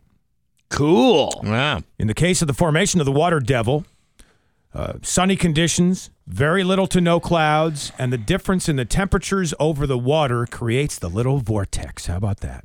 You know, uh, speaking about top news, you missed a cat named Maple who was rescued from a tree in Goshen. You didn't see that? I missed that, Steve. How did that? How did we let that go by? Oh, boy. Well, and also top news to the folks at 22 News a wallet thief being sought. This incident from two weeks ago. Springfield police are asking for the public's help in identifying an alleged wallet thief.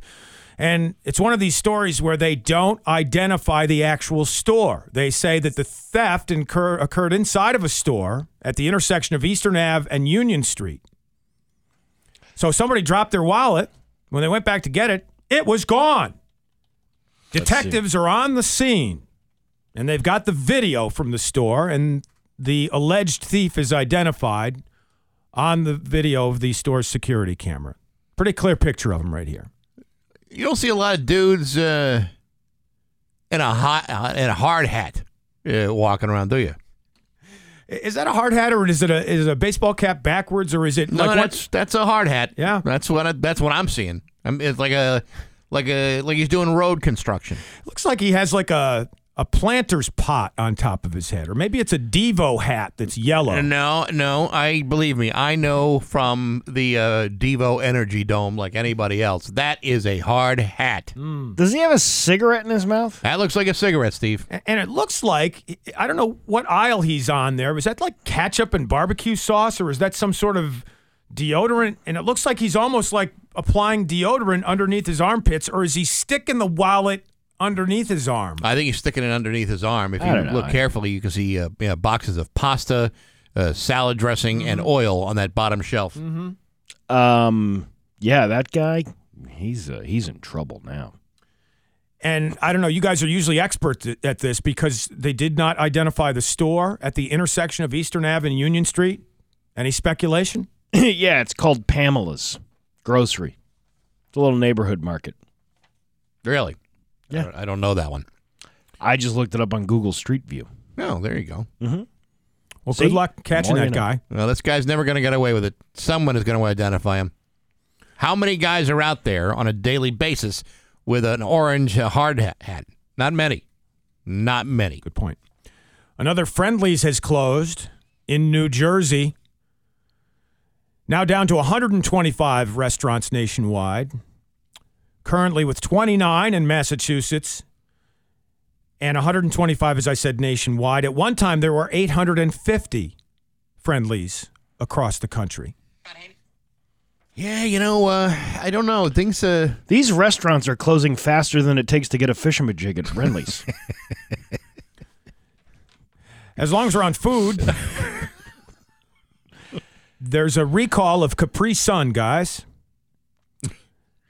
5,760 cases of the quote unquote beverages potentially contaminated, according to Kraft Heinz, because a diluted cleaning solution was in them. Apparently, it's used on the food processing equipment at the factory, inadvertently introduced into a production line at one of the factories. so they didn't rinse. Yeah. Only the wild cherry flavored Capri Suns were affected, with the date on the products best used by June 25th, 2023. And now you could uh, actually clean a floor with it. Yes. The issue was discovered after several complaints about the taste of the impacted product. I've had uh, complaints about the taste of that stuff for years. Had nothing to do with cleaning solutions. there is a fast food chain I will never go to ever again. Uh, do you care to say which one? No, but I just know that I will never ever go there ever again. Why is that?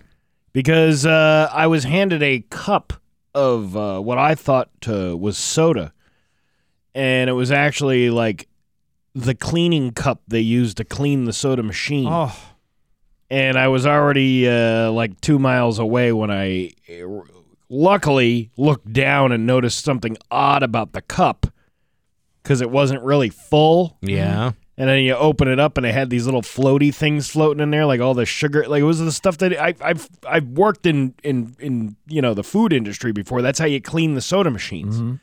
It was disgusting. So I probably could have sued. I probably could have won some money. you would have had to have a little bit in your system before you could claim damages. Yeah, well, I wasn't going to do that, and uh, I don't have the interest in filing lawsuits all over Western Massachusetts. So uh, I just I just complain about it instead. What does this uh, place rhyme with? Oh, I don't think you know, but all the chicks hang out there. No, I don't know, I'm what you're talking saying? about. Yeah. Really?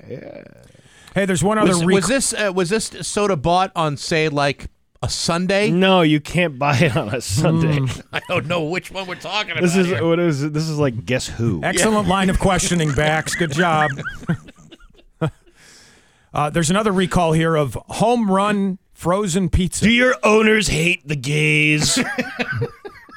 yes. Well, we can eliminate these four. I don't think the employees of that place even know what the policies are. It's just they know they're not working on Sunday. Home run in frozen pizza also on the recall, according to the USDA. The Chicago premium pizza style of the home run brand. It's a deluxe sausage classic pizza with the best buy date of 120322. So coming up at the end of this year, if you got any home run pizza in your freezer, throw it out and get a refund. Four men are charged in connection with a major black market marijuana and tobacco trafficking operation in the state of Massachusetts.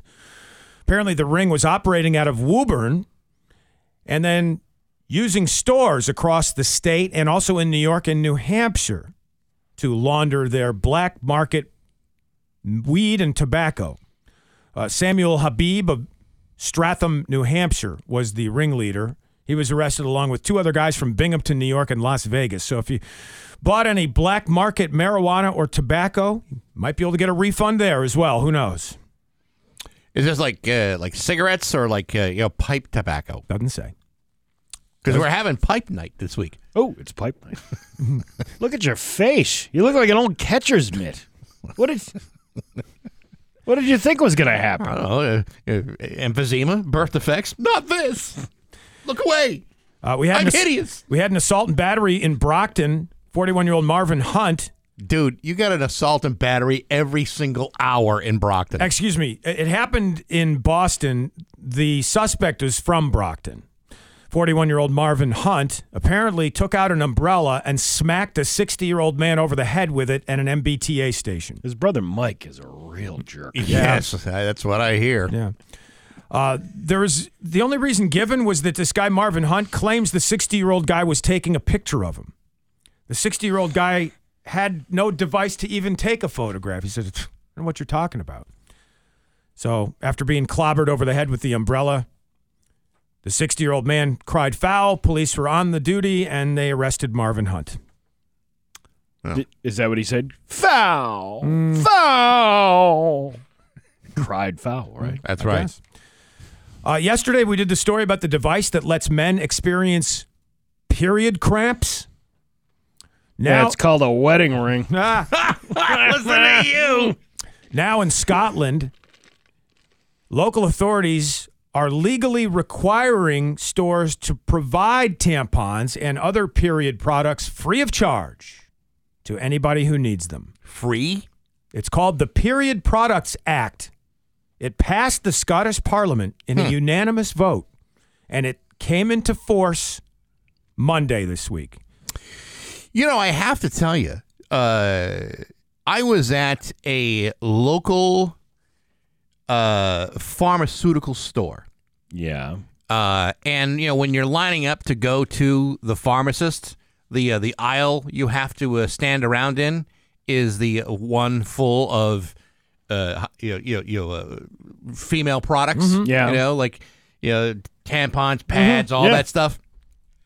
For whatever reason, the whole aisle was cleared out. Like there's some sort of shortage on these products. Really? Remember how bananas we were over toilet paper? Yeah. Can you imagine now that, that like maybe this is one of those supply and demand issues, and they're giving it away for free? Mm-hmm. I'll tell you what, in this country, that they'll probably be charging top dollar for for a, for a, a bundle of pads. I haven't had any issues finding them.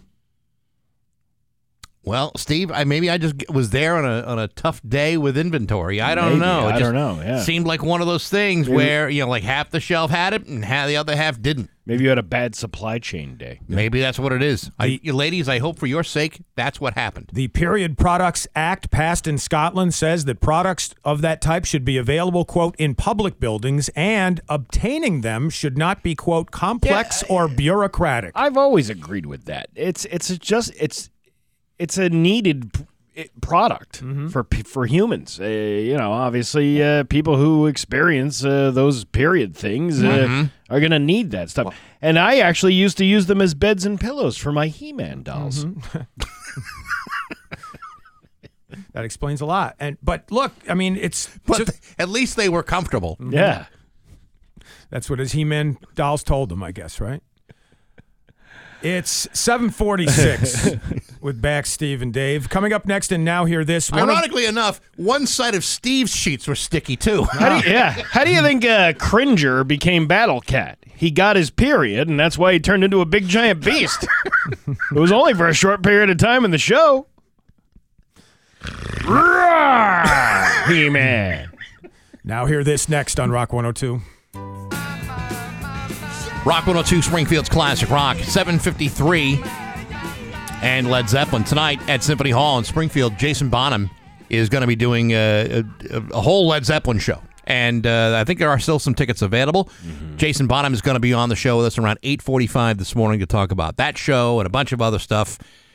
Kid's a great drummer. I say a kid, he's my age. He's 56 years old, but he's a hell of Nah. a drummer, and he's doing a whole Led Zeppelin show tonight at Yeah. Symphony Hall. Looking forward to that one. And, and in case you don't know, his dad was the drummer for Led Zeppelin. He was. I did maybe know that. some I, maybe some fact- people don't. Well, uh, the, the, the four or five of you that uh, don't, uh, now you know. The things, that now, the I things you learn. thought this was Bono's kid. No, no, that's no, that's, uh, That's that's chastity bomb. yeah. yeah. It's uh, 754 with Bax Steve and Dave. We're going to have highs in the low to mid 70s today.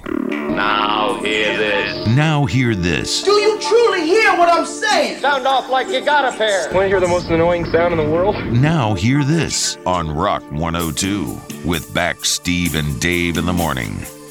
Clip number one from Western Mass News. They talked to a UMass student who's upset about the Econo Lodge being used to house UMass students this year. kids are living in hotels like there's people being denied housing completely people need to like live there it doesn't make sense that i would have to pay That's Gabriella Golden, who's all upset. She was also charged an extra $600 because there was some sort of snafu where she was supposed to cancel out her normal housing arrangement in order to take advantage of the Econo Lodge, which she didn't want to do anyway. And now she's out $600.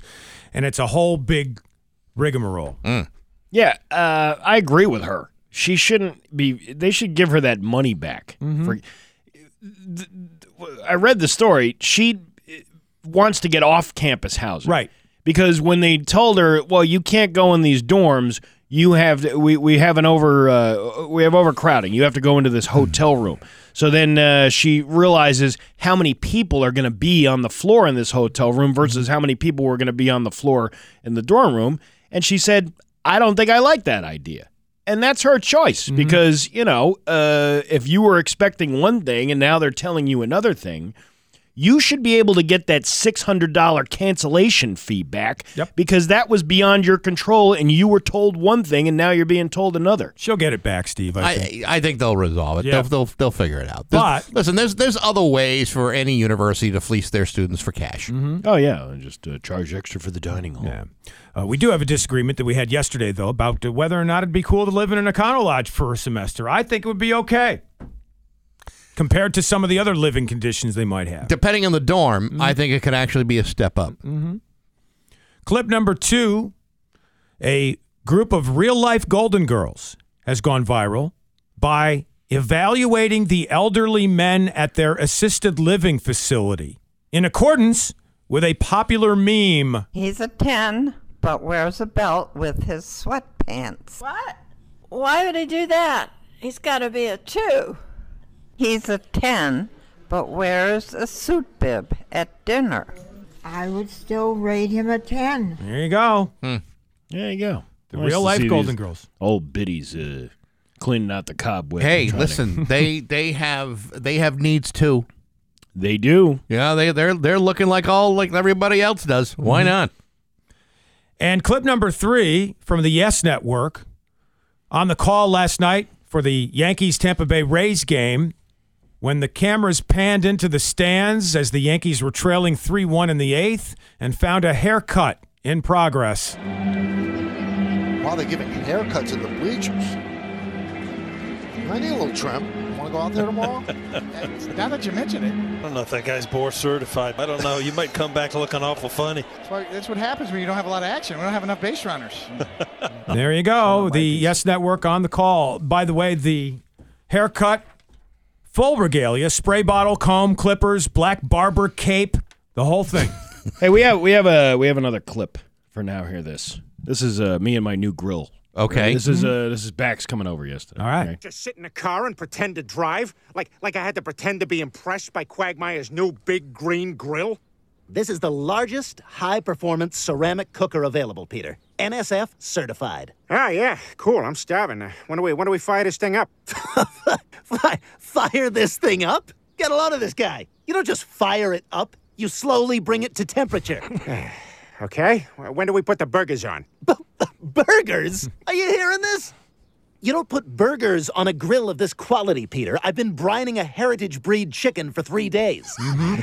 Then can we put that on? Yes, at midnight when it's reached temperature. Then why am I here now? Because I need your help to move the grill a single inch.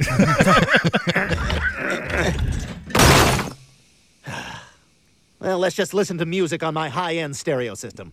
Nice. Let's crank it.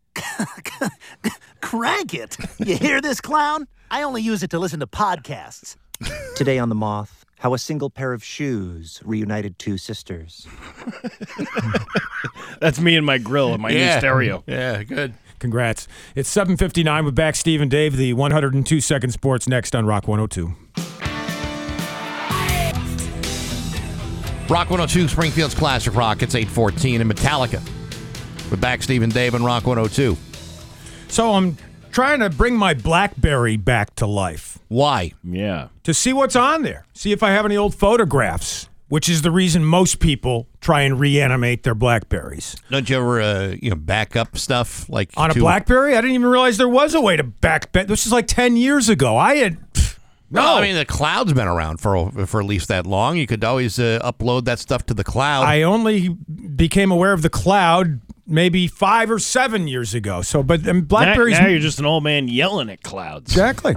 And yelling at my BlackBerry to try and get to open back up again. I got nothing. And I was even looking at a tutorial on YouTube, the same way Bax was doing with his sewage waste problem over there. And you conquered yours. I has I haven't I haven't been able to reanimate the BlackBerry yet. So what they're saying is, you know, first of all, I had to realize what button you push to get the power to come on. because you forgot. Yes. Yeah. Do you, do you, did you ever have BlackBerry or not? No, I had uh, I had the uh, a cheaper version called the Dingleberry. Just Mm-hmm. kind of hung out there. Mm-hmm. Yeah, I can imagine it probably didn't do you much good. You, Steve, did you have a BlackBerry or not? I think I did. I think it was. Uh, I didn't like it at all. It was. Uh, it had like a ball mouse on the. Uh, Yeah. On the, on the on the screen. Yep. It was like a Motorola, and it had like a ball mouse on the screen, and then like you could. It was like you could type like a keyboard, but it really wasn't that great. Yeah, and, And, it was just too clunky. uh, the power button, as I learned from looking at the tutorial on YouTube, is the red phone on Mm-hmm. the right hand side. You actually you're supposed to hold it down for five seconds, and you know it should come alive again as long as you've got it plugged into a power source, which I did, and that didn't work. And so then the uh, tutorial said, okay, go to the back, flip open the back, and pop out the battery, and then give it a second and put it back in.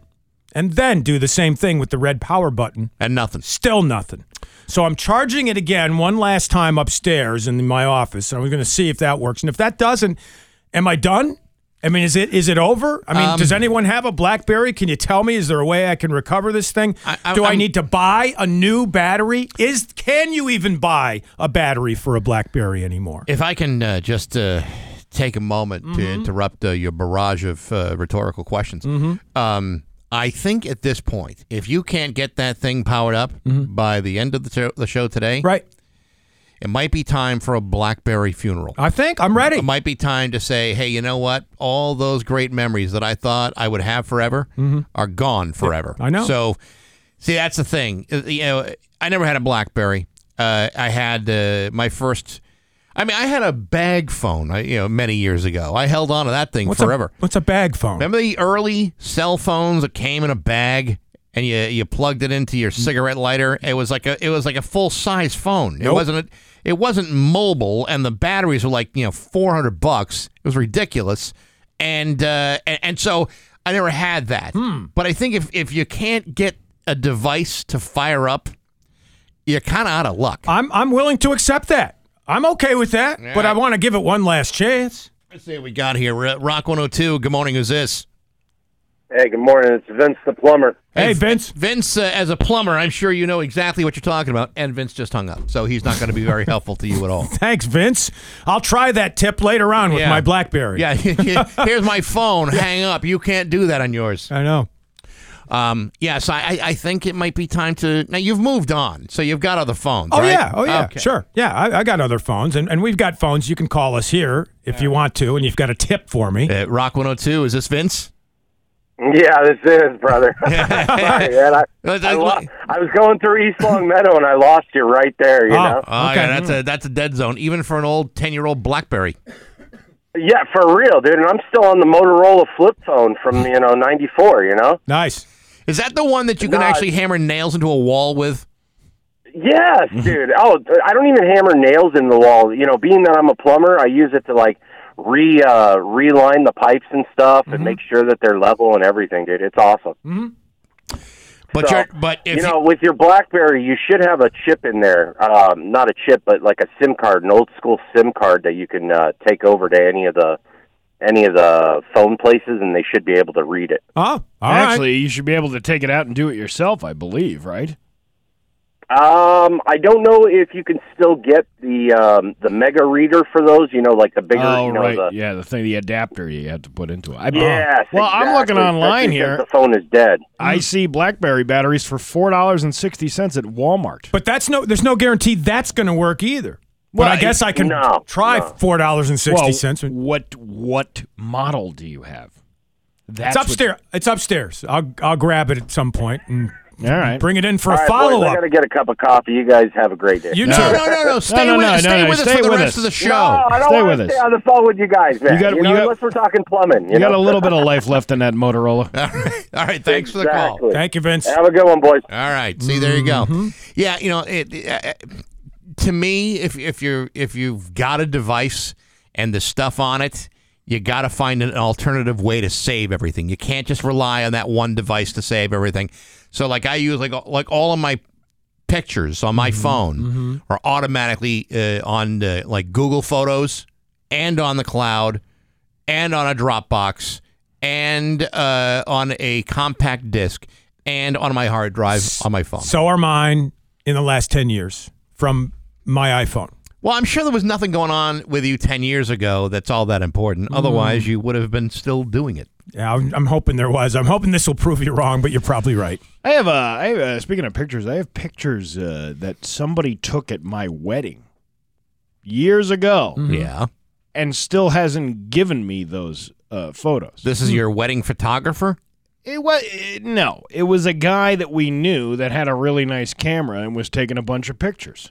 Which And I he would never like- shared them with you? He never shared them. I uh, there was always some uh, either issue with megabytes or something like that, and I'm I'm I'm thinking he doesn't even have them. I think that's what what what the real story is. Maybe he had the cap on the camera. Well, yeah, that On the could, lens. well, there was a lot of booze flowing that day, and he Oh, was a guest as well. He wasn't, the, you know, he wasn't he wasn't designated to be a photographer. He was just being nice and saying, "Hey, I got my uh, nice fancy camera here. I'll Yeah. take pictures for you." Never get, and I see him every once every once in a great while. I'll see him, and I was like, "Hey, got those wedding pictures?" uh, yeah, I'll see." yeah, it just comes out like that. There's no. Because it's the same excuse. There's Yeah. always a jarbled excuse. I don't know what that is. You're always better having a, a paid professional do Yeah. that for you rather than a friend who's doing it Well, out of the we- kindness of his heart. We did. We had uh, uh, a, a fr- another friend. Uh, I believe we gave money to to do that. Yeah. and uh, she did a great job. But there's you always want to see the other picture. There's somebody else's perspective out there. I want to see what those pictures are.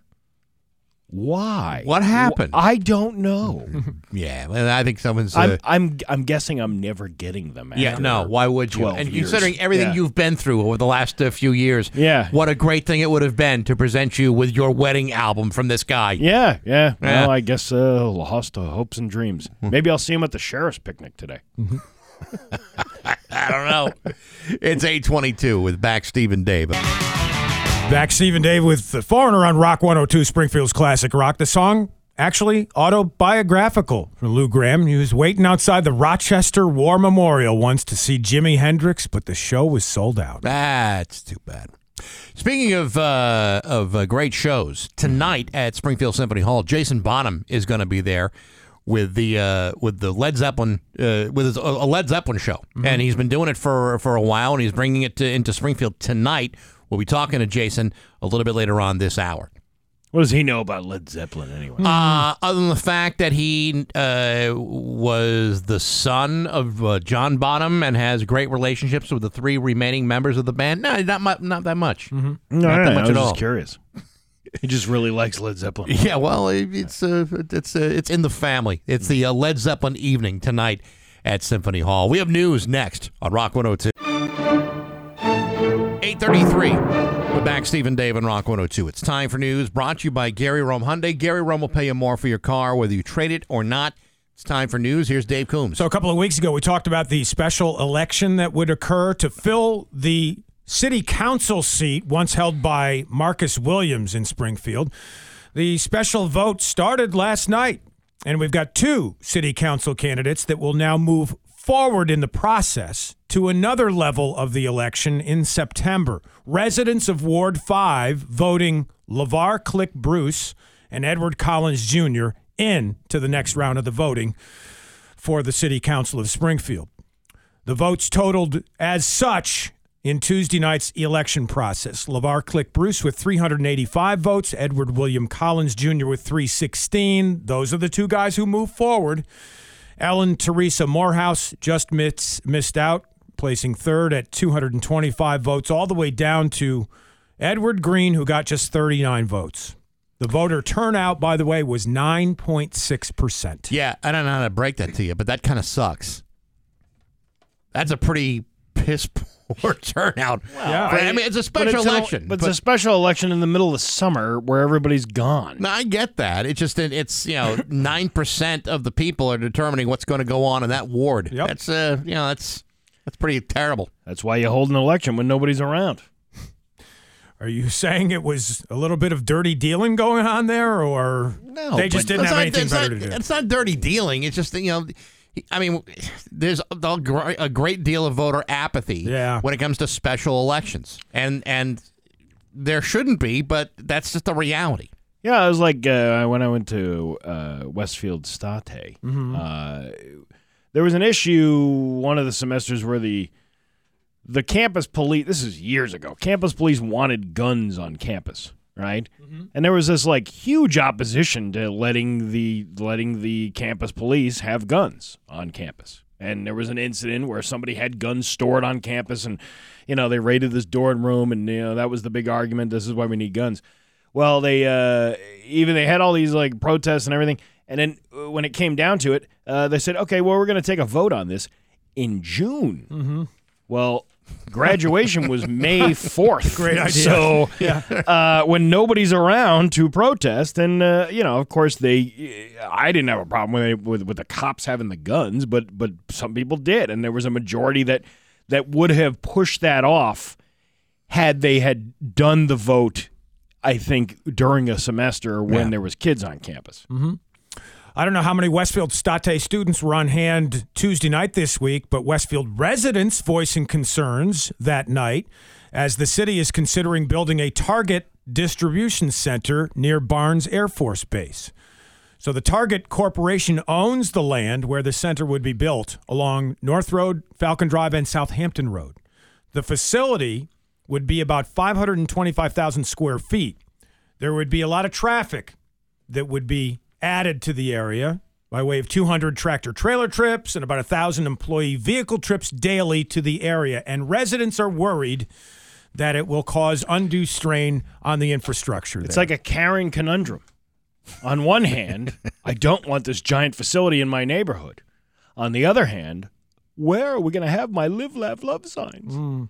Or my signs that say, hangover? I call it the wine flu. Yeah, except you know this is a distribution center. It's not going to be a Target location, right? I mean, it's just it's it's just a like a, a giant warehouse. Correct. Well, you know, I mean, uh, how many jobs are going to be created by this thing? Good point. And Don't- and then and then you know extra revenue for the area as well. Yeah, I mean, you know, you know, Westfield has got a lot of businesses in it, a lot of traffic in the in that town. Yeah, but not really over there. Yeah, as much, right? Well, the, The, the residents are worried that these trucks and these vehicles that employees will be using to get to and from the Target distribution center will apparently gum up Homestead Avenue, which leads to Holyoke to get to 91. They're worried that the trucks and vehicles for Target won't use the Mass Pike, but will use those local roadways instead. I don't know. I don't know about that. I guess it depends where they're coming from. But still. Hey, the compact disc turns 40 today. It was produced in a factory in Germany. The very first commercially available CD was Billy Joel's 52nd Street. That was released only in Japan 40 years ago today. The very first music CD pressed here in the United States was Bruce Springsteen's Born in the USA. And I remember clearly when we first used CDs on my first radio gig back in Rochester, New York. I remember that too. 1984, I believe it was. I think we, uh, my first station, I think we had 10 CDs. And Yeah. then we went all CDs. And then we went no CDs. And now you can't even buy CDs uh, in a lot of places. Yeah, it's all computerized these days. But when we started, we actually couldn't use the CDs themselves. You had to stick them into a sleeve Yep. or a device called a Denon, We had those too. where the, you then put the um, CD case inside of a device. Yeah, because you know, you know, like you know, people get all their greasy mitts all over those things, and they get ruined. Mm-hmm. And no one wants to spend the uh, the money to get new ones, so uh, we we protected every one of them until we basically took every CD out of the building. Mm-hmm. Hey guys, what was it like watching movies with sound for the first time? It was quite a shock, to be honest with you. Yeah, unless you were watching the black and white, and then it's better just to watch without the sound. Sometimes I just prefer watching movies with that uh, that jazz ragtime piano. The person that was actually there in the theater playing the piano Yes, live as exact. the soundtrack. That's I prefer that sometimes. Love that as well. Four men are charged in connection with a major black market marijuana and tobacco trafficking operation. What operation. does race have to do with it? Black market, not African American. Everybody enjoys weed. Doesn't shouldn't be related to one Yeah, group of really, people. I mean, we're everybody loves it now. This ring operated out of Woburn, and they got some of this black market marijuana and tobacco products into stores across Massachusetts and also into New York and New Hampshire. 43 year old Samuel Habib of Stratham, New Hampshire, was charged, along with a couple of other guys from Binghamton, New York, and Las Vegas. So if you got any of the black market weed or tobacco, mm-hmm. you have to return it, I guess. Yeah, what? Like you're you're going to return it. You're probably going to use it. I guess. I don't know. Maybe not. Hey, you still got smoke in the air from Antonio's Grinders. The popular Springfield restaurant caught fire late Monday night. Fire officials saying the flames were mostly contained to the exterior part of the building, and officials say no people were injured during that fire. Will they be up making pizzas in no time? I hope so. I've never been to that place, and I got to try it. Also, Tavern on the Hill hoping to restore their restaurant along Route 40, uh, 141 on Mount Tom, overlooking Easthampton. They're hoping they can come back in time for the fall foliage season, but it's not looking good. The manager of Tavern on the Hill saying several hundred thousand dollars in structural damage to the restaurant's outdoor deck and an external wall and support frames will maybe make it difficult to return within the next two or three months. The fire also caused electrical problems and turned the fridge off. They had to throw away an estimated $10,000 worth of meat. Oh my god. Yeah. Yeah, The meat doesn't smoke in the fire. Uh, no, I don't believe so. Well, that's uh, Just scorches, and that's uh, that's a that's maybe the saddest part of the whole story. very sad. And one last quick item here a monkey at the San Luis Obispo County, California Zoo recently dialed 911. The monkey picked up a zoo cell phone in a cart and dialed 911. What was his emergency? Doesn't say. But that's a pretty smart monkey, apparently.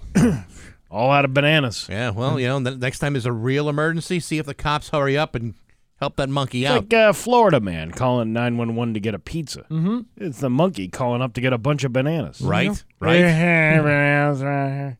Just as valid, I guess. Yep. We got a special guest coming up next, right? Uh, we're supposed to. Jason Bonham. We'll see.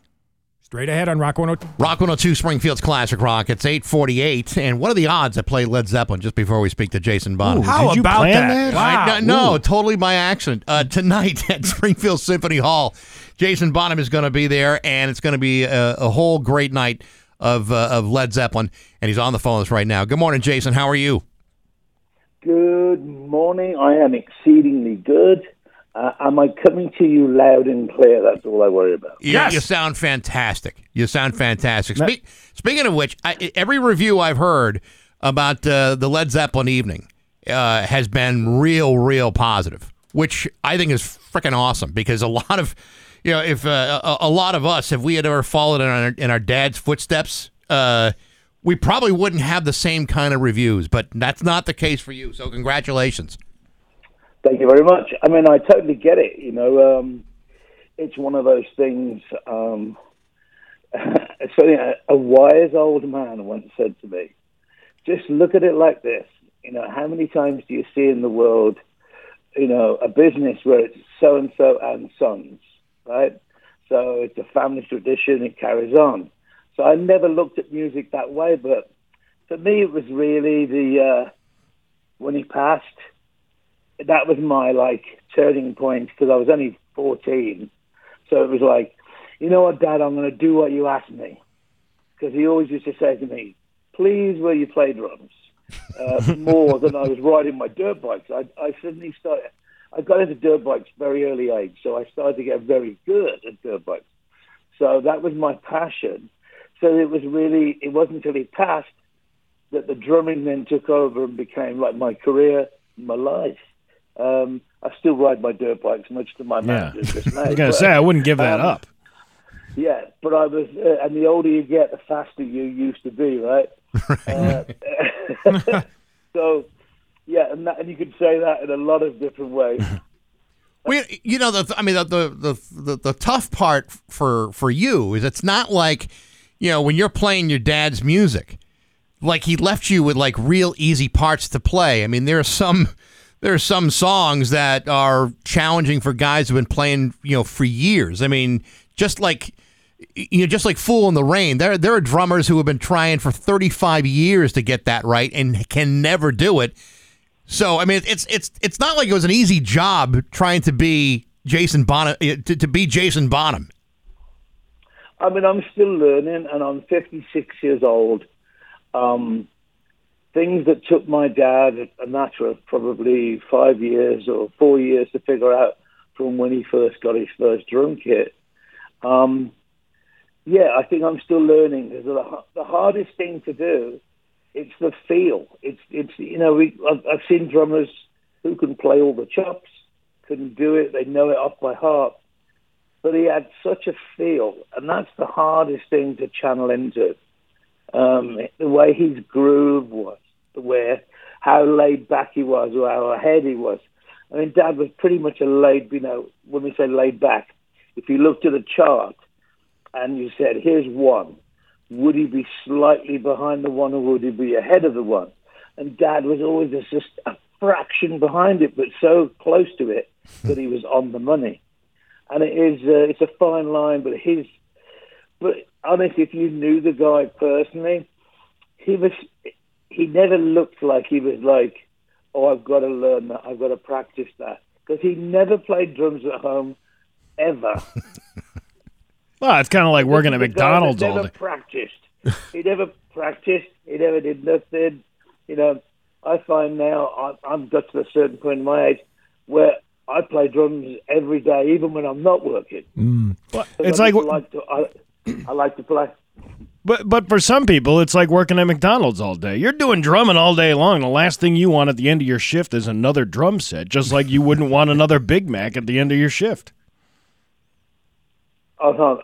Everyone who, works at McDonald's, right? Yeah. I would like to now say, please, if you work at McDonald's, call in now and you give this guy a good roasting because it, it doesn't matter. It's like going, hey, I'm to work. I'm to work at a dance, full new dance club. Hey, when you get back home, you're going to do it all again when you get home with the old lady. Of course you are. You know, uh, a, a while back we were listening to a to a like a, a YouTube video, and it's an isolated drum track of your dad playing "Whole Lotta Love," and you talk about like a, you know the the the feel that he brought to the Yeah. song. When you hear that isolated track and you're hearing your dad freaking grunt while he's playing, and that it's not just you know a- like a, a simple pattern. It's like you know he's putting everything he's got into those songs. You really get a sense of what you you know how special your dad was as a musician. I'm glad you brought that that that clip is something I played to a lot of different drummers or, or new drummers that are coming along, and, and I play it because when you listen to that, you suddenly go, oh my, John Bonham was a funk drummer. He was so funky on that track. You know, he's not just going boom, back, boom, boom, back, boom, back. He's there giving it boom, boom, achicka, um, boom, boom. It's all the things that go with it that make it sound like this real funky groove that's going over the whole lot of love riff. It was one of the best finds on the internet. That was Absolutely. Because you could really hear. You could really hear he wasn't just a, a boom bash heavy stick hitting guy. He really had a technique, and that was from his early influences of the jazz drummers. Joe Morello was one of the biggest ones he was into as well, other than Buddy Rich and the obvious ones. But Joe Morello, you got to check it out. Yeah. You know, uh, Jimmy Page and Robert Plant and your dad got a lot of press. Uh, the sort of unsung member of Led Zeppelin, John Paul Jones, any memories of him in particular? I mean, I know he's still with us and everything, but um, I thought he was pretty cool. I know he's still with us. Oh my, poor John. Oh, John, what? John, are you still with us? Yes. Uh, John's great. I mean, John is one of these. As he said, he goes, "I just surrounded myself with people that were much louder than me, so no one noticed when I when I did anything bad." But musically, what he did was so tasteful. Uh, speaking of those things you can find on the internet, is the ramble on outtakes and you can hear the drums, and then the drums drop out, and you can just hear the bass line and what he was doing on that, and the same as, I mean, it just said it's um, his orchestration parts, his his you know the way he played keys, and and, and just the way he his bass playing is so underestimated uh, by uh, so many because he, he didn't make it a forward instrument. He made it the most comp- you know, uh, complementing instrument to the other guys. Uh, you know what I mean? He he allowed the grain, groundwork for everybody else to do what they needed to do. Uh, this is Jason Bonham on the phone. This is going to be at uh, Symphony Hall tonight. Uh, I, don't, I don't know if you ever had a chance to see uh, the, the that Ginger Baker documentary that came out a couple years ago. Beware of Mr. Baker. Did you ever ever see that? No, I heard he. I heard he was a bit of a c word. no, that's exactly that's exactly why I wanted to ask you about it because the thing about Ginger Baker is Ginger Baker's favorite drummer was Ginger Baker, and at one point in the movie, he you know he's being asked about other drummers, and he he makes this comment which I think was like the most preposterous thing I've ever heard any other drummer say, and I don't know if it was fueled with just anger or jealousy or what it was. He basically said that that, uh, that John Bonham and Keith Moon couldn't swing a sack of crap when it came to drumming, unlike him, who was so great. When you hear someone trying to even remotely criticize either Keith Moon or your father, what's your reaction to that? Because to me, it was like, "What are you talking about, old man? you you sound jealousy. hostile." Jealousy. Total Yeah. Um, because there was, but it goes back as well. I think there was a little feud between my dad and him right at the beginning, like in the '69. So my dad didn't do very many interviews, but there was an, a, an article in one of the music papers, and it said, "What do you think of Ginger Baker?" Um, and my dad just said, "Well, you know, he's the poster boy of, of drumming right now, isn't it? Because he's got success in Cream." He gives it, but to be honest, I liked him when he played in, in the jazz band he used to play in before, and he probably should have stuck to that. Mm-hmm. you know, it was. Uh, um, I don't know if they'd met up then, but um, strangest thing is, I actually had a, a night where I bumped into him many, many, many, many years ago, and he had nothing but nice things to say. Really interesting. So this was, and I'm, I'm going like 30 years ago. So, um, and I was in the Rainbow in Los Angeles, and I saw him, and I saw, I, you know, I hadn't heard that he was a nasty guy or anything like that, and I just ran over and said, "Oh my God, you're Ginger Baker." I said, "My name's Jason Bonham," and he goes, "What? Like you're John's son?" And I went, "Yeah," and he goes, "Come and join me." And and he goes, "My son plays drums too," and I'm like, "Oh wow, we were." We were we were talking, yeah. So I have fond memories of him, but and that's one of the reasons why I didn't want to watch the documentary and think, oh, what am I, what an ass, you know. Because you would have, because I, I think I think that was the whole point of the documentary. Jason Bonham again at uh, Symphony Hall tonight. Jason, I know we don't have a lot of time with you, but I appreciate uh, you joining us today. Have a great uh, great show tonight in uh, in Springfield. Oh, thank you. And, and come down. If you're into Zeppelin, it's a two hour, 20 minute show. We've started to add some very, very deep cuts into the show as well. So we've been having a lot of fun uh, playing this. As I said, I, I, I, I'm so grateful to everyone who comes. We've been doing this now for 12 years. And I said I'd only do it one year back in 2010. and, uh, and it seems to just keep going. And uh, yeah, it's great. Uh, but uh, just to, just to add, remember the other band I play in, which is my main act, Sammy Hagar, The Circle. We are going to be back on the road uh, next, well, I think uh, next week. We've got the new album coming out, Crazy Time. So definitely go and check that out. Very cool. Jason Bonham, thank you very much.